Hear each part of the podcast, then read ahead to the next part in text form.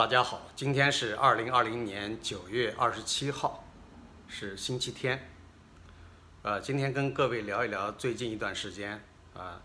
大家知道这个美国是打算禁止微信，但是呢，有人说也不是彻底禁止微信，只是说这个微信的一些做法呃引起了众怒，所以呢要对微信进行严格的限制。呃，那么在华人圈里边呢，也形成了至少两种意见。一种意见认为呢，就应该全面禁止微信在美国使用，啊，那么还有一种意见呢，就认为不应该禁止微信的使用，而是说要求中共，特别是要求腾讯公司，呃，不要对这个言论有任何的控制，啊，就是不要进行这个封杀，对个人账户的封杀，或者动不动就对人进行这种由于言论自由所带来的一些呃制裁。获得一些限制，呃，那么这个是向中共要求言论自由，这个是很难以企及的一个目标。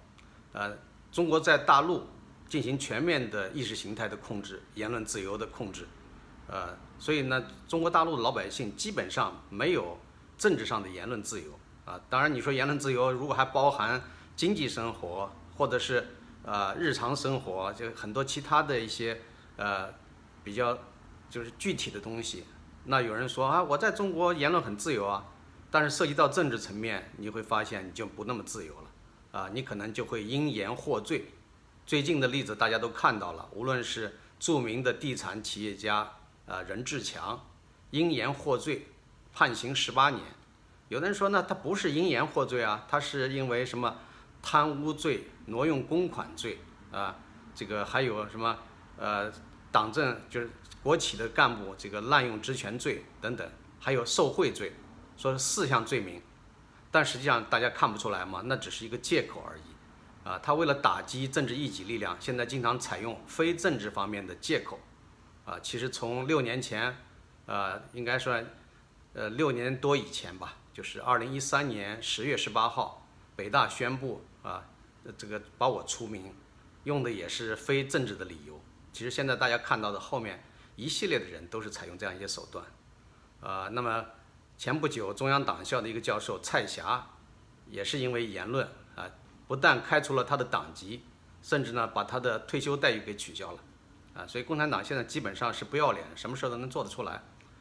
呃，那是中共这么多年迫害了各各个族群、各种各样的异议群体，打击迫害知识分子，控制言论，这个情况大家看得非常清楚。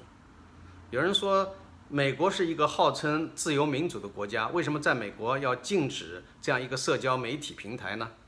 啊，这个话应该问一下中共。啊，中共禁止美国以及西方的很多社交媒体在中国的使用，比如说 Twitter、Facebook，呃，很多的这个包括 YouTube 就是油管，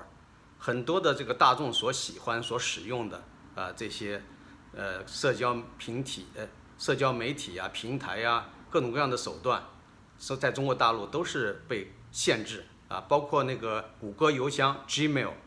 也是在大陆受到各种各样的干扰和影响，以至于不能正常使用。那么还有呢，就是哪怕是美国的房地产网站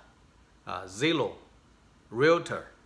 啊，很多的这个房地产网站在中国大陆也不能够正常的登录使用。所以呢，这个种种呃表明，种种迹象表明，中国大陆。它就是根本是蛮不讲理的。你既然不让这些西方的这些社交媒体和一些平台进入到中国，那为什么美国容许这个中国像微信啊，还有其他的这个平台在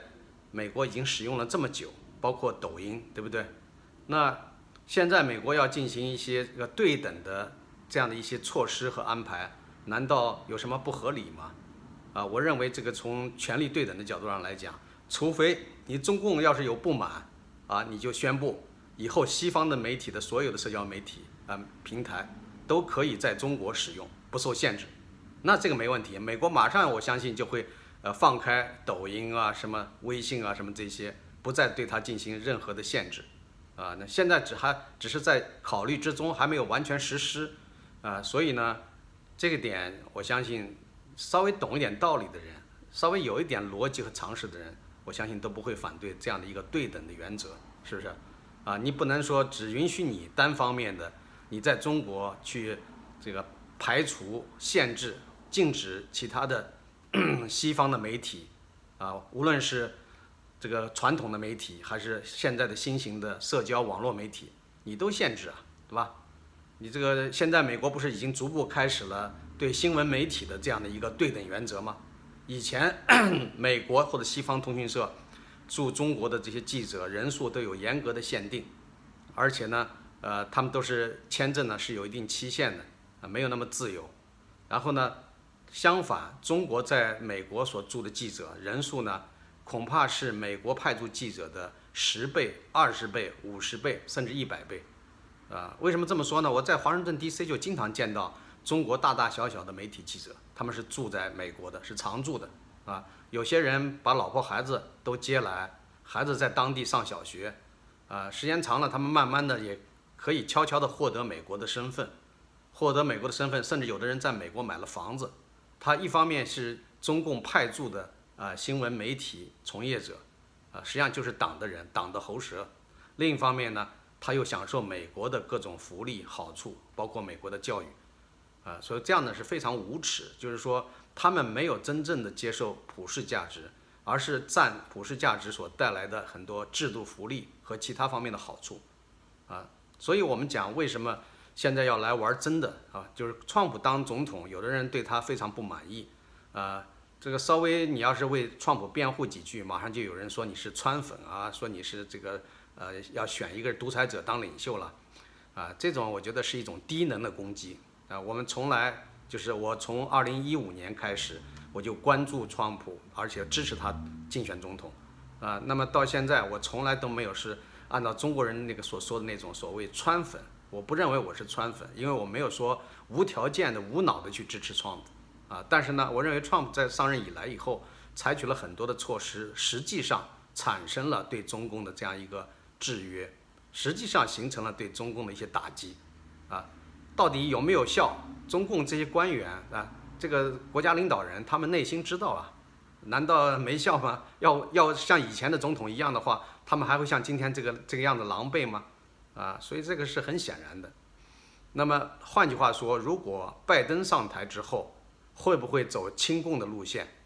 啊，你不要看他竞选的时候的口号，但是呢，按照过去啊，无论是克林顿时期还是后来的奥巴马时期，呃，他们都是表面上抨击中国的人权恶化状况，但是私下里边啊，叫私通款曲，跟中共的那些官员暗中往来啊，所以呢，权贵阶层相互之间进行利益输送交换，包括美国的这些政客的儿子们、子女们。啊，或者是家属配偶，是吧？这个跟中国的这个太子党啊，所谓红二代，他们的家人子女之间的利益互相的输送交易，这种事情非常多。包括美国的学术界，尤其是研究东方、东亚问题的、中国问题的这些学术界的大佬们，有很多在中国都得了很多的好处，以至于整个中国研究这样的一个领域中，啊。亲共的人大有人在，啊，所以不要以为这个美国白人啊，这些安格鲁萨克森的这个传统啊，说他们就一定是呃保守的啊，而且是会坚持普世价值，坚持美国的立国之本，不一定的，啊，当这个现实的利益跟他的个人名利的这个目标啊，那个产生一些共呃共同体的时候，他们可能会出卖一些，或者讲。假装不知道啊，就是做一些掩盖，来做一些利益输送。所以现在呢，美国的这个大学里边的左派啊，这个无论是白左还是黄左啊，这这股力量是相当强大的。其实呢，是冷战之前，这这股力量就已经存在了。啊，大家想一想，在二十世纪三十年代、四十年代，如果没有美国和西方的一些同情共产主义、同情社会主义的一些。无论是政客呀，还是学者呀，还是其他人物，那么怎么后来会有共产主义那样的一个呃盛嚣尘上？啊，我觉得这个过去有一些人有理想主义，呃，觉得美国有很多的弊端，西方世界资本主义体制有很多的弊端，所以他们曾经想啊，要通过社会主义这样一条啊路径来改善。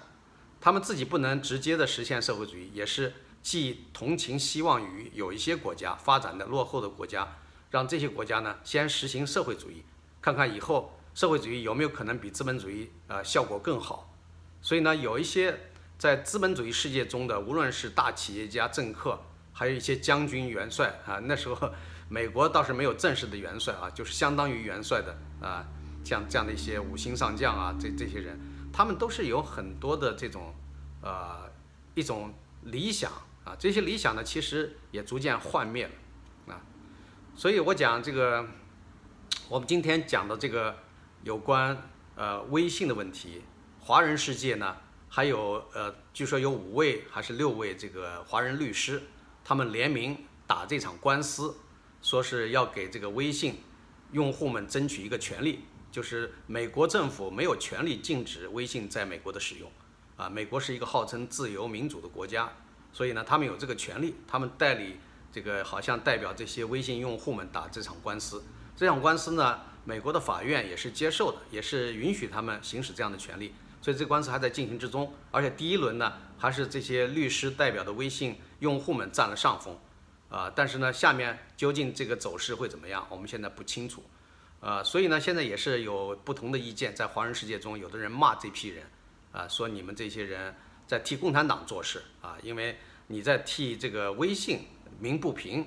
那同样的道理，你会不会在中国啊？假如你在中国，或者其他你的同道们在中国，会不会因为推特、Facebook 啊、油管这些不能够在中国使用，而跟中国政府打一场官司呢？啊，那才是要对等啊。那有有这个胆量吗？有人敢这样做吗？啊，有有取胜的希望吗？都没有啊。所以你都知道，中国大陆是一个不讲理的地方。所以在不讲理的地方打那样的官司，你知道是赢不了，所以你也不打。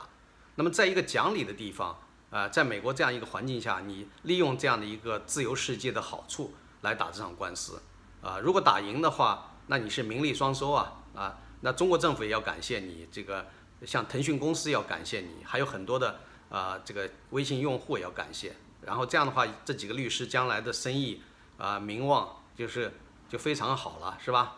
但如果失败了呢？说失败，人家还会认为，哎，你勇敢啊！你在美国敢跟这个美国政府抗争，你直接这个批评美国政府，然后打这场官司，虽败犹荣，啊，也是赚了一些名声，也能够将来就是有一些在美国遇到不公啊，遇到一些难难解之题的人，也会找你啊商量商量怎么打官司，尤其是跟美国政府怎么打官司啊，美国官员，你要是对美国官员有意见，怎么打官司？所以这些人呢，这个算盘打得也不错啊。当然，你从好的方面来讲，他也是为相当大一批群体，就是微信用户啊，微信用户，呃，会不会都感谢他们呢？呃，其实最近这些年，大家都知道，就是在微信上，你要是说一些真话啊，揭露中共的丑恶，慢慢的你的言论啊就会受到限制，最终呢，你可能就会被呃封杀。有的人微信被封杀了很多次，申请了很多的呃电话号码，一次一次的被封杀啊，有的是永久性的封杀，有的呢是对名字。只要知道你是某某某，那以后你就别想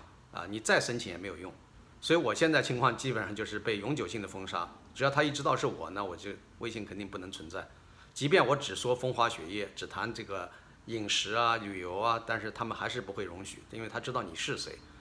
啊。所以这个微信呢，呃，确实啊，我觉得在美国我们应该就是采取一个呃权力对等的原则啊。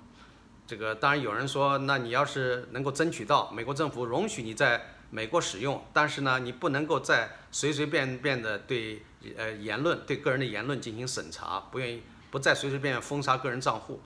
这个怎么能做得到呢？就算腾讯公司做出这样的承诺，美国政府如何监督呢？如何惩罚他呢？这不容易啊，所以我觉得这个倒是呃相对来说啊。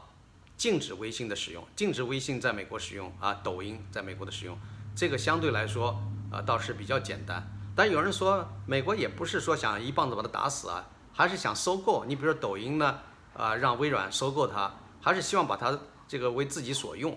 那微信能不能把它改造一下，然后也可以在美国，不但是这个华人可以使用啊，其实事实上也有很多学中文的或者对中国有一定了解和联络的人。啊，一些交往的人，他们也在使用微信。啊，我知道有些美国人，虽然他的英呃汉语不够好，不是那么很高水平，但是他们也都是用微信，因为这样沟通起来好像挺方便的啊。因为中国人里边也有些懂英文的嘛，所以很多外国人在使用微信。那么这样的话，封杀对这些外国人用户来讲的话，是不是也感到呃挺大的遗憾啊？甚至有些外国人也会抱怨说啊，在中国我们不能用这个推着 Facebook 和油管，那么在美国我们又不能用微信和抖音啊？那这个那是不是就是说觉得都差不多？美国跟中国差不多啊？这种看法我觉得是没有原则的，没有逻辑思维的啊。那现在呢，不能简单的这样一个类比啊。呃，现在事实上，抖音也没有说全面被封杀，微信也没有被全面被封杀，但是呢，会逐渐对他们做出限制。啊，如果要讲抖音被微软收购之后，在有些方面能够做出大的改变，啊，那么尤其是内容方面，那你不是说不能进行内容审查，那你怎么对内容进行控制呢？所以这就是一大难题啊。你说如果容许抖音在美国继续使用，微信在美国呃继续使用。那中共他所输送的大量的内容，尤其是以中文表达这些内容，你美国人是很难以审查的。就算是雇一些大量的这个中文团队，你也很难应对啊，除非你也像中国人一样的来对言论进行限制审查，然后最后封杀。所以这是不容易做的事情啊。倒是呃，就是禁止使用，相对来说可操作性比较强。所以不管怎么说，不管美国政府最终做出什么样的决定，我觉得。呃，大家有这样的一些不同意见争论也是挺正常的啊。我个人不太赞同动不动就给人贴一个标签，说谁是呃受了共产党的指使啊，领了狗粮啊什么这些啊。那这个东西很难界定，因为没有证据，你不好说这样的话。如果有证据，你把这个证据交给联邦调查局和相关的一些执法机构，他们会做出他们的判断啊。你比如说这五个还是六个领衔的律师，他们跟中共。之间有什么样的私下往来，有什么样的利益输送，你们可以进行一些信息的搜索、证据的搜索啊。如果觉得是可疑啊，确实证据确凿，就可以把它交给联邦调查局，对吧？否则的话，也不用去那样指控他们啊。也许他们真的是为微信用户考虑呢啊，所以我们觉得不能简单下这样的定义啊。好，今天先说到这儿，谢谢各位。